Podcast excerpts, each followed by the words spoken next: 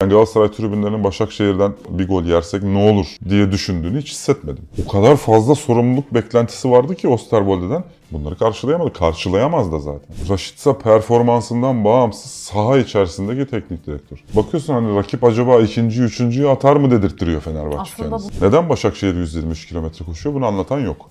Ben söyleyeyim. Şimdi Ferdi Kadıoğlu'nun bu sene ekstra performansı olmasaydı Fenerbahçe sağ bekte ne yapacaktı? Galatasaray'ın 0-0 giderken ki oyun ihtiyacı Berkan değil.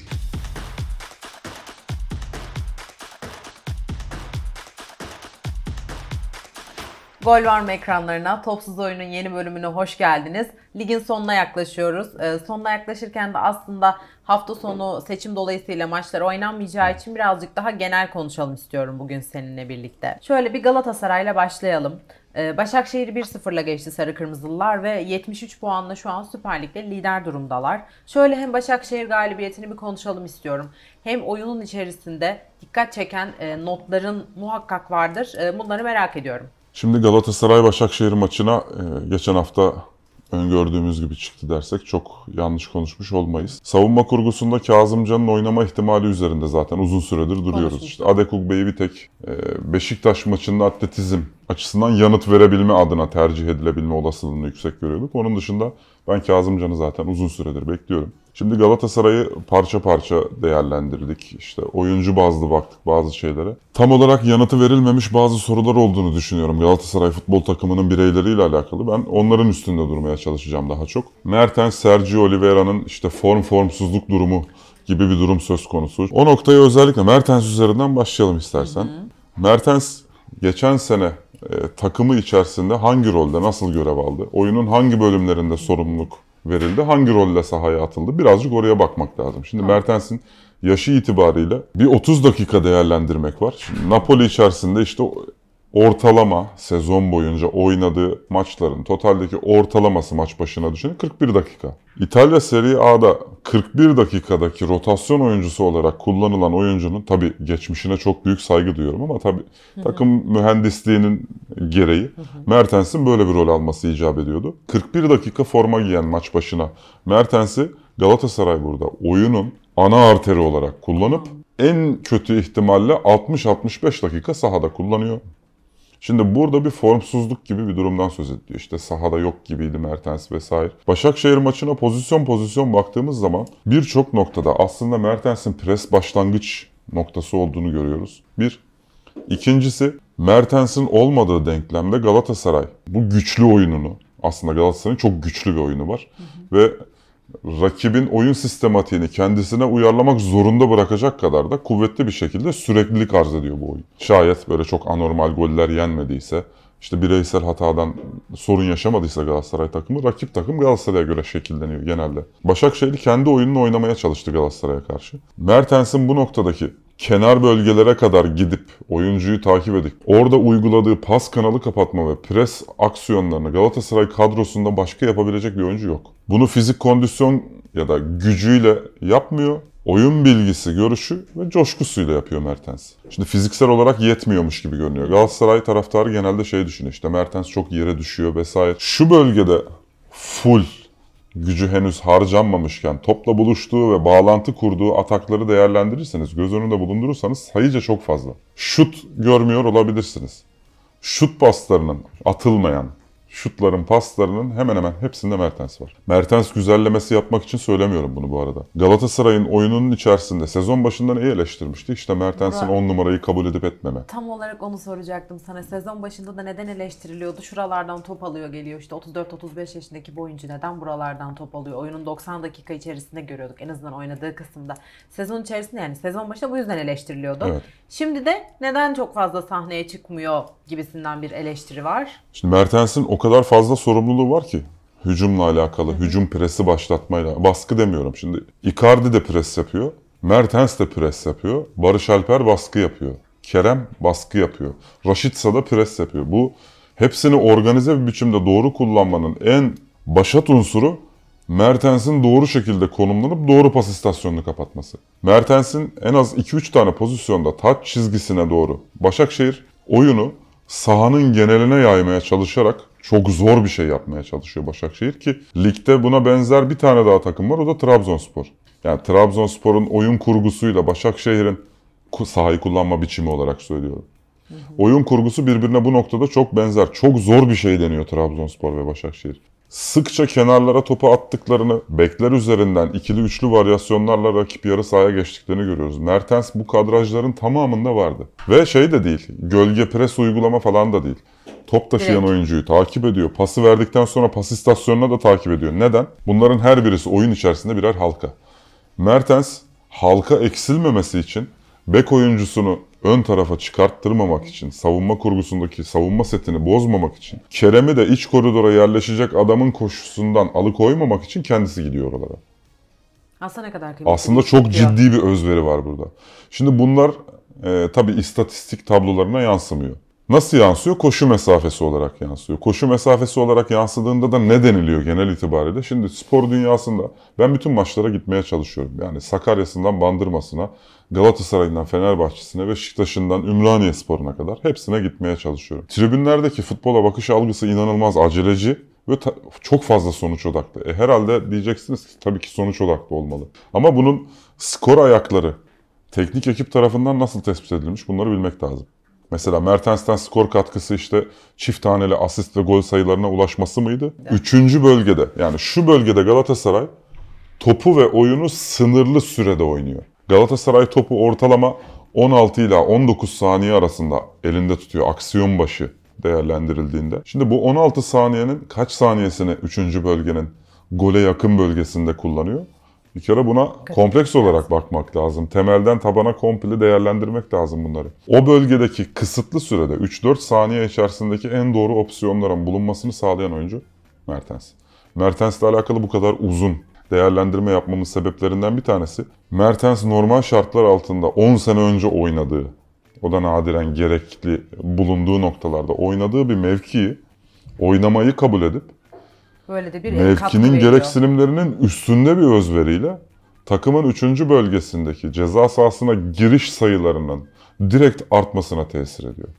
Evet Galatasaray'ın bu sezon e, ceza sahası içinde topla buluşması hem maç başına hem sezon ortalaması bakımından üst düzeyde. Bunda şüphesiz Mertens'in çok büyük bir etkisi vardır. Bir de orta saha kurgusunun genel olarak mesela Sergio Oliveira'dan devam edelim istiyorum. Onun da maç maç çok tepki aldığı maçlar oldu. Mesela Beşiktaş maçında çok tepki aldı. Yaptığı hem e, pas hatası yani orada başka bir şey olmuştu ama hem oradaki hatasından dolayı hem de sezonun içerisindeki oyun içi düşüşlerinden dolayı sıkça eleştiriliyor. Onunla ilgili de e, bu oyun içerisindeki senin notlarını almak istiyorum.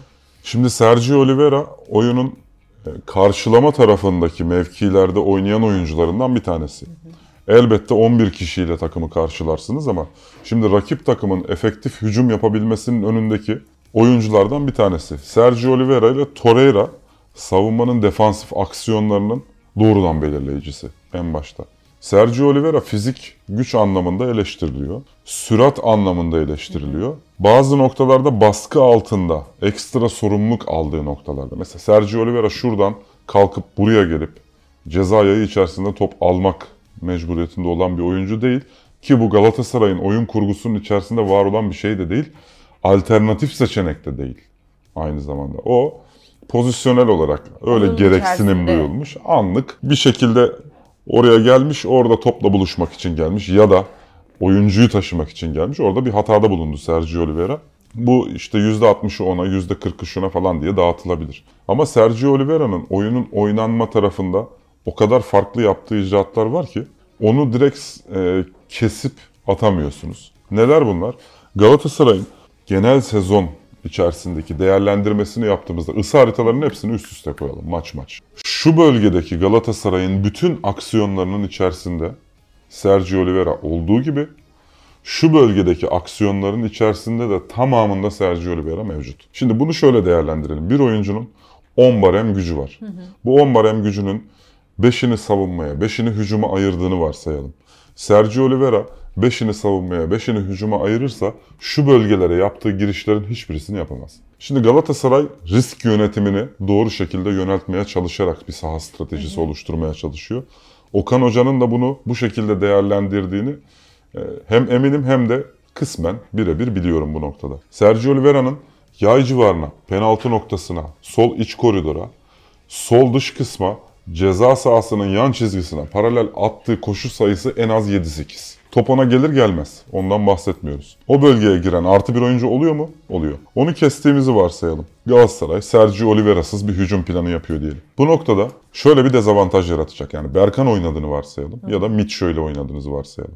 Mitcho'ya da ayrı bir paragraf açacağım bu arada. Mitcho bence doğru değerlendirilmeyen hani spor kamuoyu açısından oyunculardan bir tanesi. Oyun aksiyon alanına ekstra bir oyuncu sokmuş olabilirsiniz Mitcho ile oynarken. Mitcho oynadığı zaman zaten Torreira biraz daha şu tarafa yönelik, Mitcho da biraz daha şu tarafa yönelik oynayacaktır. Torreira'nın sorumluluk alanını daraltıyorsunuz.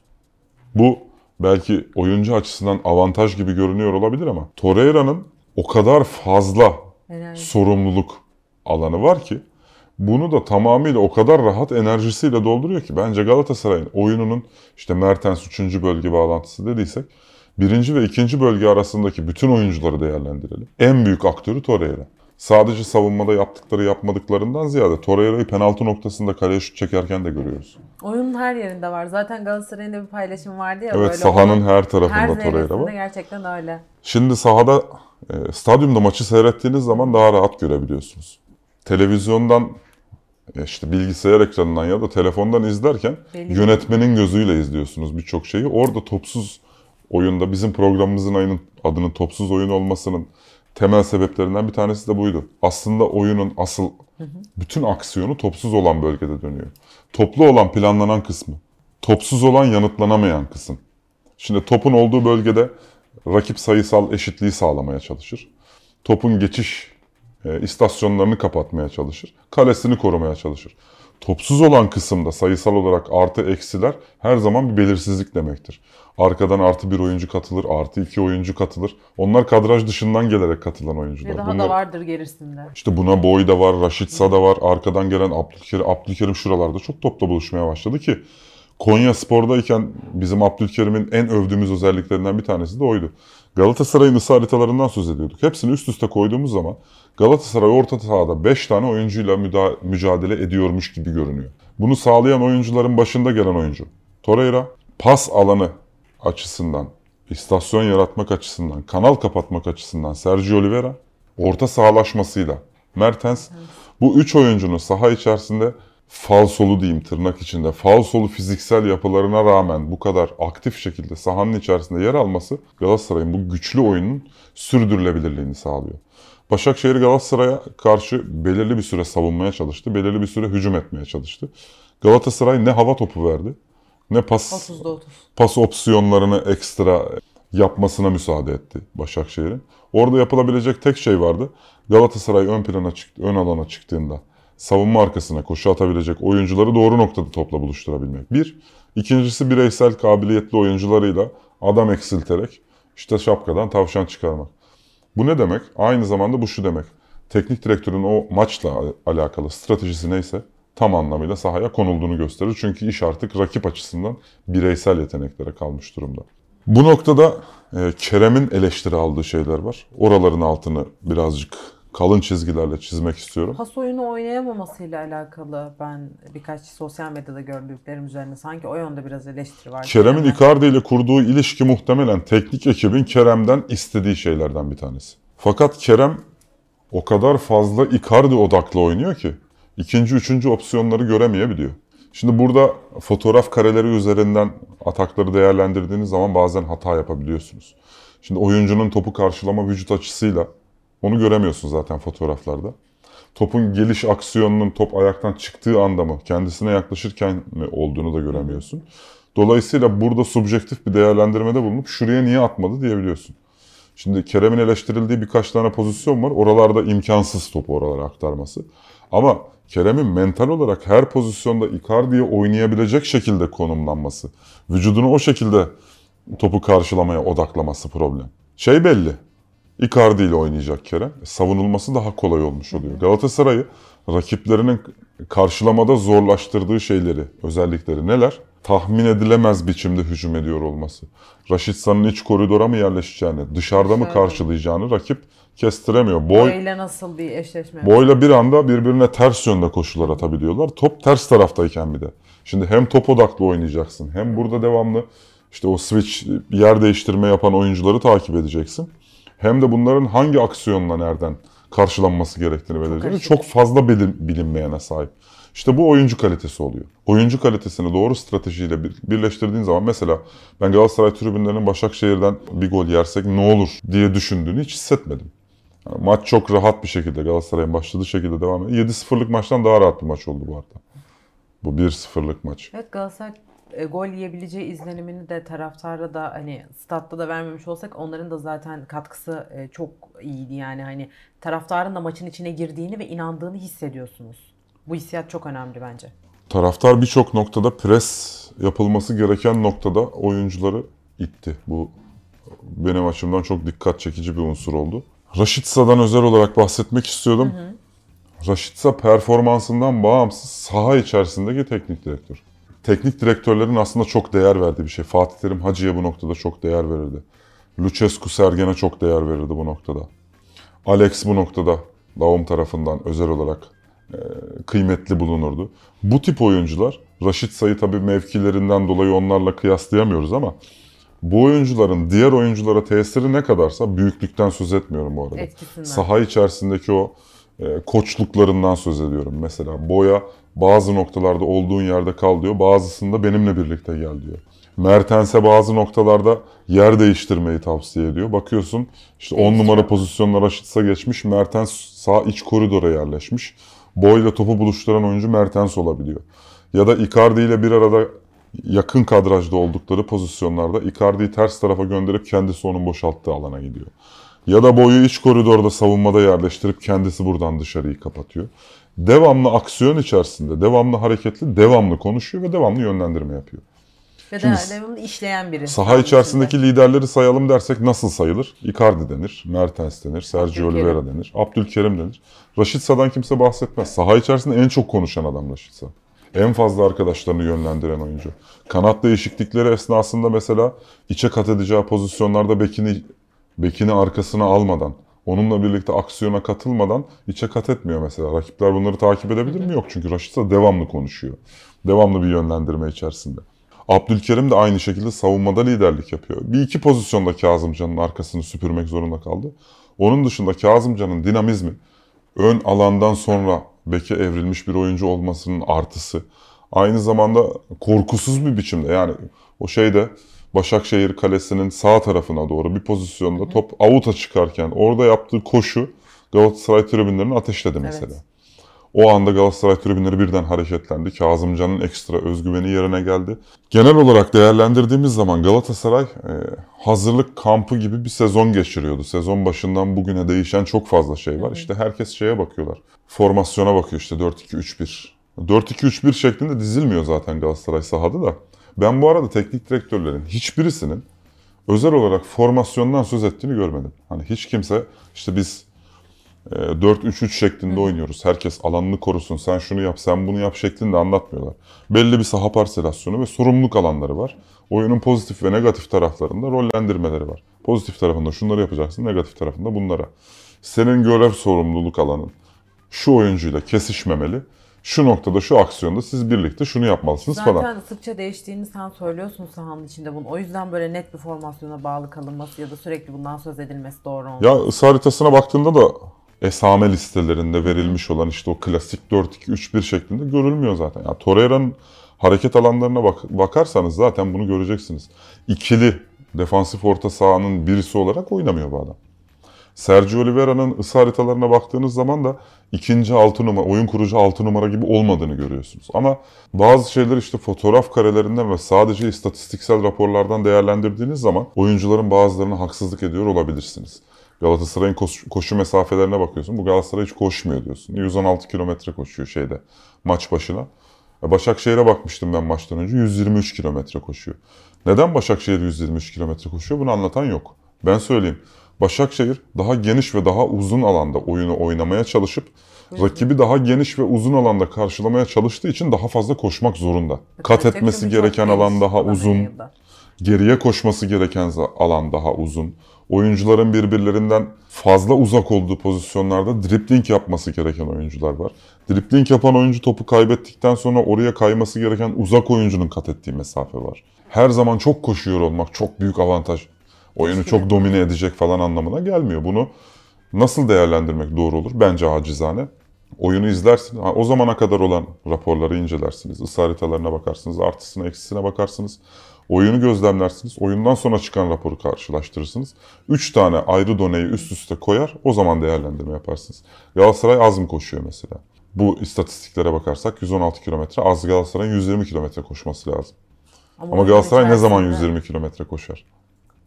Geniş alana yayılırsa evet ama geniş alana yayılmadığında bekleyemeyiz bunu. Bir de şu var, Mitchell neden oynamıyor deniyor, Berkan neden oynamıyor deniyor.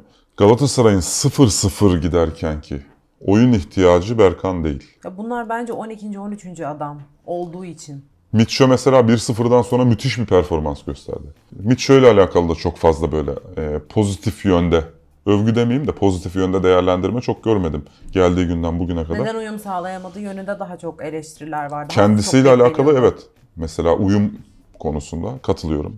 E, uyum sağlayamadığı oldu. Kadro içerisindeki rolünü benimseyemediği oldu. Belki 12. adam olmak için gelmemişti buraya. E, o da ayrı değerlendirmeye tabi tutulabilir ama Galatasaray'ın Mitcho hamlesi özelinde söylüyorum. O anda neye ihtiyaç varsa teknik ekip onu yaptı.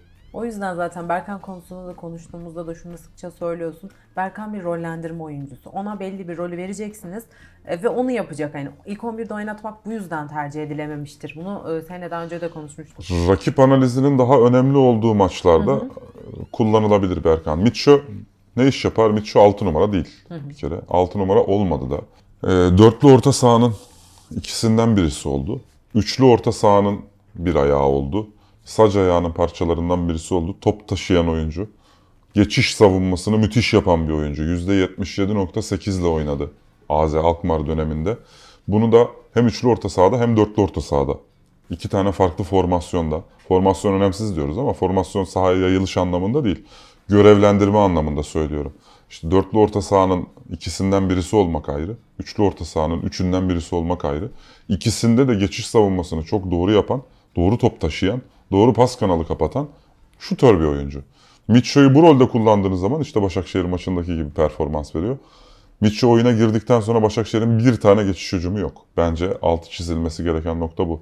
Doğru parçaları doğru yerde kullandığınız zaman, oyuncu karakterlerini, oyun stratejisine uyarladığınız zaman Galatasaray Başakşehir maçı gibi oluyor. Başakşehir tarafından bakıldığında çok ciddi mücadele edilen, kreatif işler yapılmaya çalışılan bir maç gibi görünüyor. Yapılabildi mi? Hayır. Neden? Çünkü Galatasaray o gün doğru, bir Doğru stratejiyle kapattı. doğru alan kapatıp, doğru alan parselleyip, doğru oyuncuları doğru noktada topla buluşturdu. Kerem ve Icardi ilişkisini belirli ölçülerde sınırlandırdığı sürece Galatasaray bilinmezleri çoğalacaktır.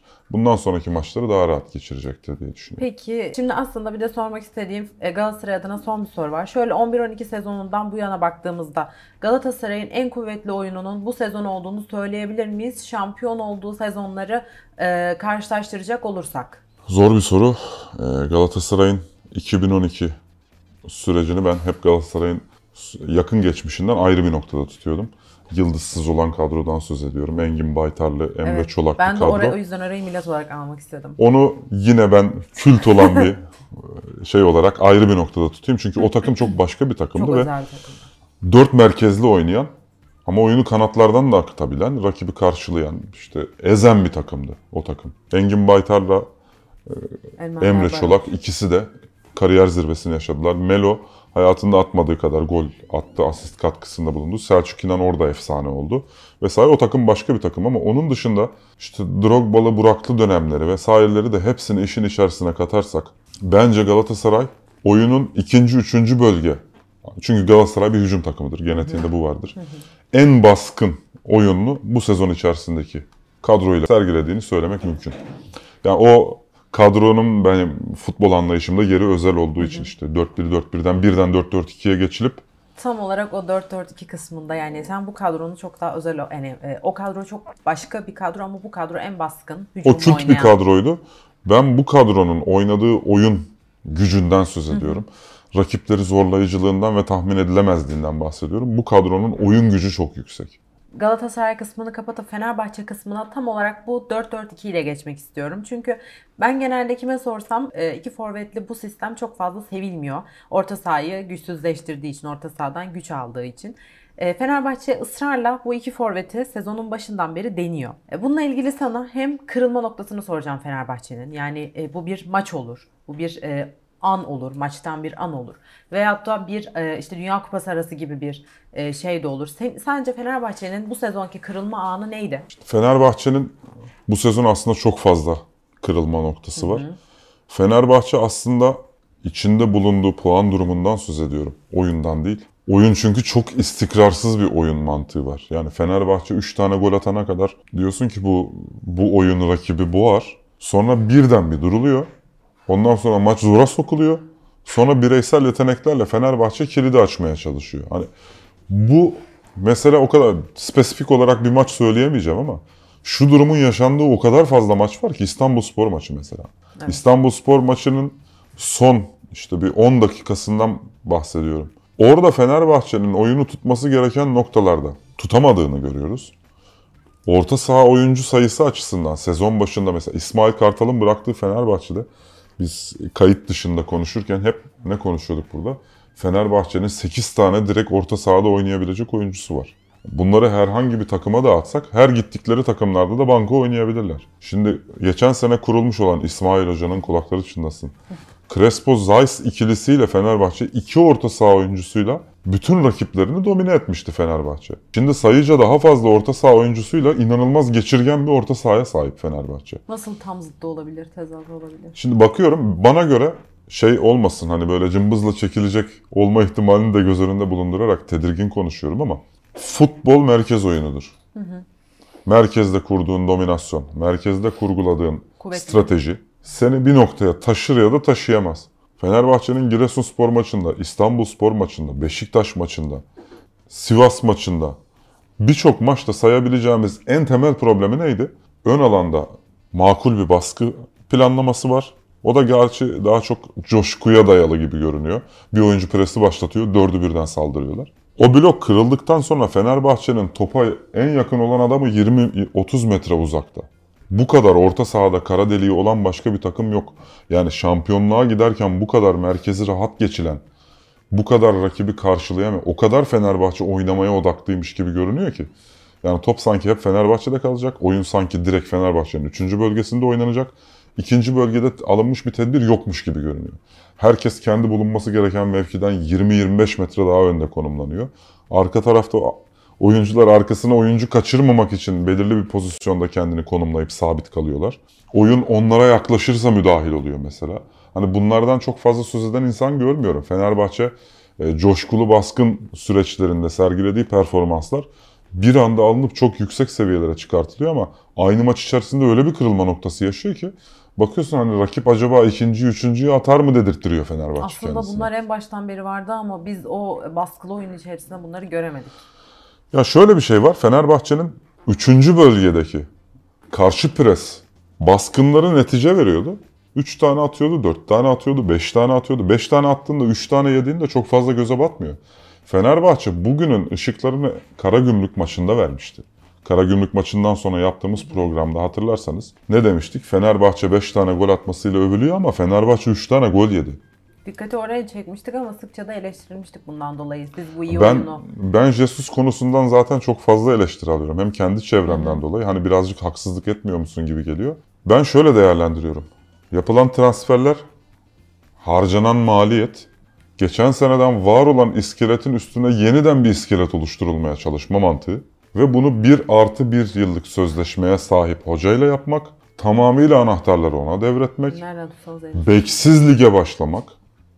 Şimdi Ferdi Kadıoğlu'nun bu sene ekstra performansı olmasaydı Fenerbahçe sağ bekte ne yapacaktı? O sayı Samuel her maçta ekstra sprinter özelliğini öne çıkartıp da pas arası yaparsa, girerse, birebir eşleşirse hep böyle olasılıklara bağlı kalacaktı. Ferdi çok ekstra performans gösterdi. Sol taraftan o performansı alacağım birisi yok. Sezonun bu süresine kadar e, şampiyonluk umutlarını sürdürdü ki hala matematiksel olarak şampiyonluk şansı var.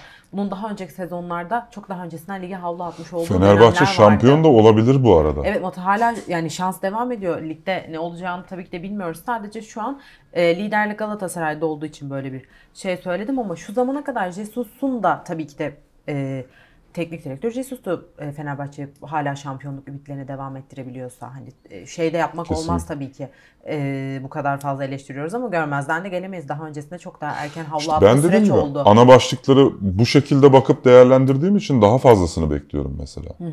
Hani daha baskın oynamalı, daha dar alanda oynamalı Fenerbahçe. Takım boyu daha kısa olmalı. Takımın ofansif aksiyonları esnasında eni daha uzun olmalı. Fenerbahçe ikinci toplara daha fazla basmalı. Bu oyuncu bireysel performansına dayalı olmamalı yani. İsmail çok ekstra bir performans gösterirse Fenerbahçe ikinci topları topluyor.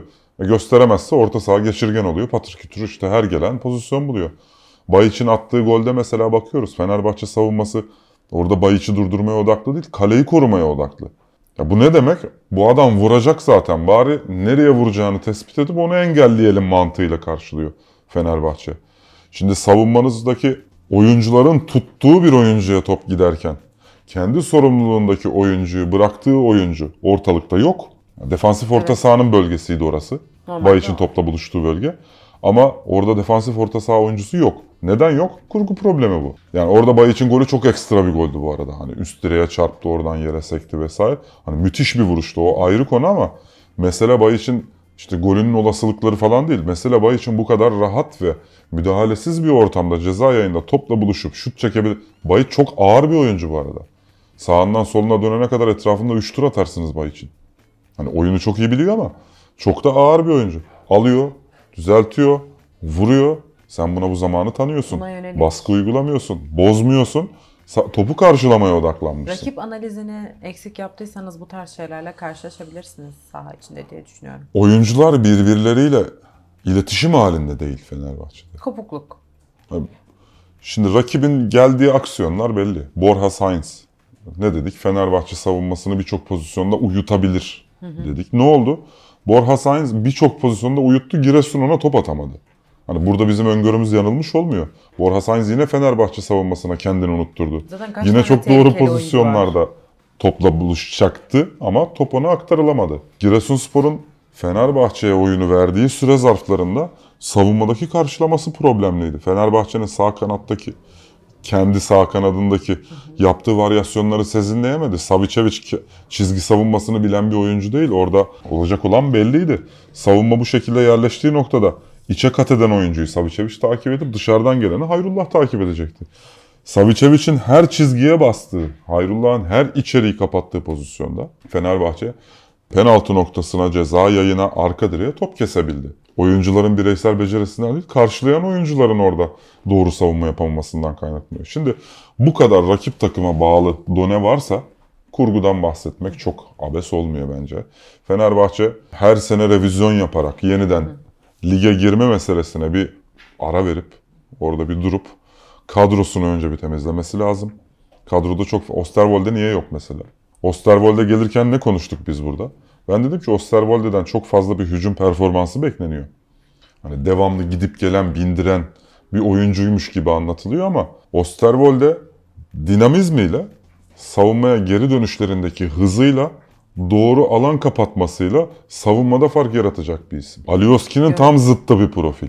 Alioski de ön alanda fark yaratıyor. Arka taraf çok rahat geçiliyor mesela. Orada da Zalai'nin üstüne ekstra sorumluluk biniyor falan. Hani bu zincirleme bir şekilde devam ediyor. Şimdi bu adamın aldınız çok ciddi bir para ödediniz. Bu adam yok. Takım şampiyonluğa gidiyor. Ve bunu devre arasında aldı. En temel ihtiyacı sol bekti. Sol kanat bek oynayarak geldi Osterwolde. Fenerbahçe'de üçlü dörtlü dönüşümü yaptığı için hani profil itibariyle uygun denilebilir. Ama Fenerbahçe'de 100 metreyi tamamıyla işte gidecek gelecek hem savunmada hem hücumda aynı performansı verecek. Hem arkadaşlarının kademesine gelecek hem içeriye devamlı orta kesecek. iç koridora kat edip gelişine topa vuracak falan. O kadar fazla sorumluluk beklentisi vardı ki Osterwolde'den. Bunları karşılayamadı. Karşılayamaz da zaten. O profilde bir oyuncu değil. Fenerbahçe belirli beklentilerle bazı transferler yaptı. Beklentiler oyunculara uymadı. Oyuncular beklentileri karşılayamamış gibi oldu. Ve e, bunun sonunda da aslında ya 2010 Hala ikinci. Tekrar tekrar altını Hala çizme ikinci, ihtiyacı hala, duyuyorum. E, şampiyonluk şansı devam ediyor ama taraftarların da yine hani aslında seneye bir sonraki sezon düşündüğünü söyleyebiliriz. İşte Bunu şöyle açıklayalım. Fenerbahçe taraftarı 5. haftadaki şampiyonluk psikozuna şu anda sahip mi? Değil. Yani eğer hala 5. haftadaki o coşkuyla hatta Karagümrük maçını da benim için en e, kırılma noktası tarif edilebilecek maçlardan bir tanesidir Karagümrük maçı. Karagümrük maçında olan şampiyonluk inancı şu anda mevcut mu? Ben yerin dibine sokmuyorum bu noktada. Ben eleştiri yapıyorum ama tribünlere soralım. Fenerbahçe 3. 4. haftadaki şampiyonluk inancına şu anda hala sahip mi?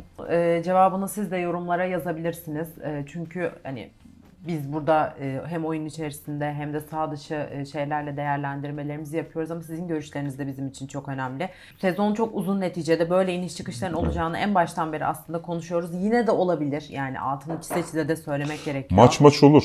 Maç içerisinde devamlı iniş çıkış problem. Böyle problemler de var. Ee, Galatasaray ve Fenerbahçe'yi konuştuk bugün seninle. Fenerbahçe kısmına eklemek istediğin bir şey var mı? Fenerbahçe kısmını eklemek istediğim şu. Fenerbahçe transfer listesini ya da futbol aklını tamamıyla birisine teslim etmektense yani gelip gidecek hocalar değiştirmesin Fenerbahçe'nin futbol stratejik aklını. Bir futbol aklı kurulsun. O futbol aklı kendi stratejisine uygun hocalar, kadro mühendislikleri oluştursun. İnanın bana hem hedeflere daha kolay ulaşılır hem daha düşük maliyetler, mali anlamda daha düşük seviyelerde takımlar kurulur. Daha başarılı olur. En azından sürdürülebilir bir kadro oluşturulur. Fenerbahçe'de en övülen şey rotasyondu sezon başında. Ben de katılıyorum. Rotasyon yapmak çok zor bir iştir. Rotasyon yaparak kazanmak da çok zor bir iştir. Ama rotasyon uyumu getirmedi. Uyum olmadığı zaman da takım istikrarlı sürdürülebilir bir başarı elde etmesi çok zor. Peki teşekkür ediyorum bugün Ee, hem değerlendirmelerin için, saha içi analizlerin için çok keyifli bir sohbet oldu benim için de. Eğer sizler için de e, dinlemesi ve izlemesi keyifliyse lütfen beğen butonuna basmayı unutmayın. Ayrıca kanalımıza abone olursanız bizi oldukça mutlu edersiniz. Bir sonraki hafta Topsuz Oyun'un yeni bölümünde görüşmek üzere. Hoşçakalın.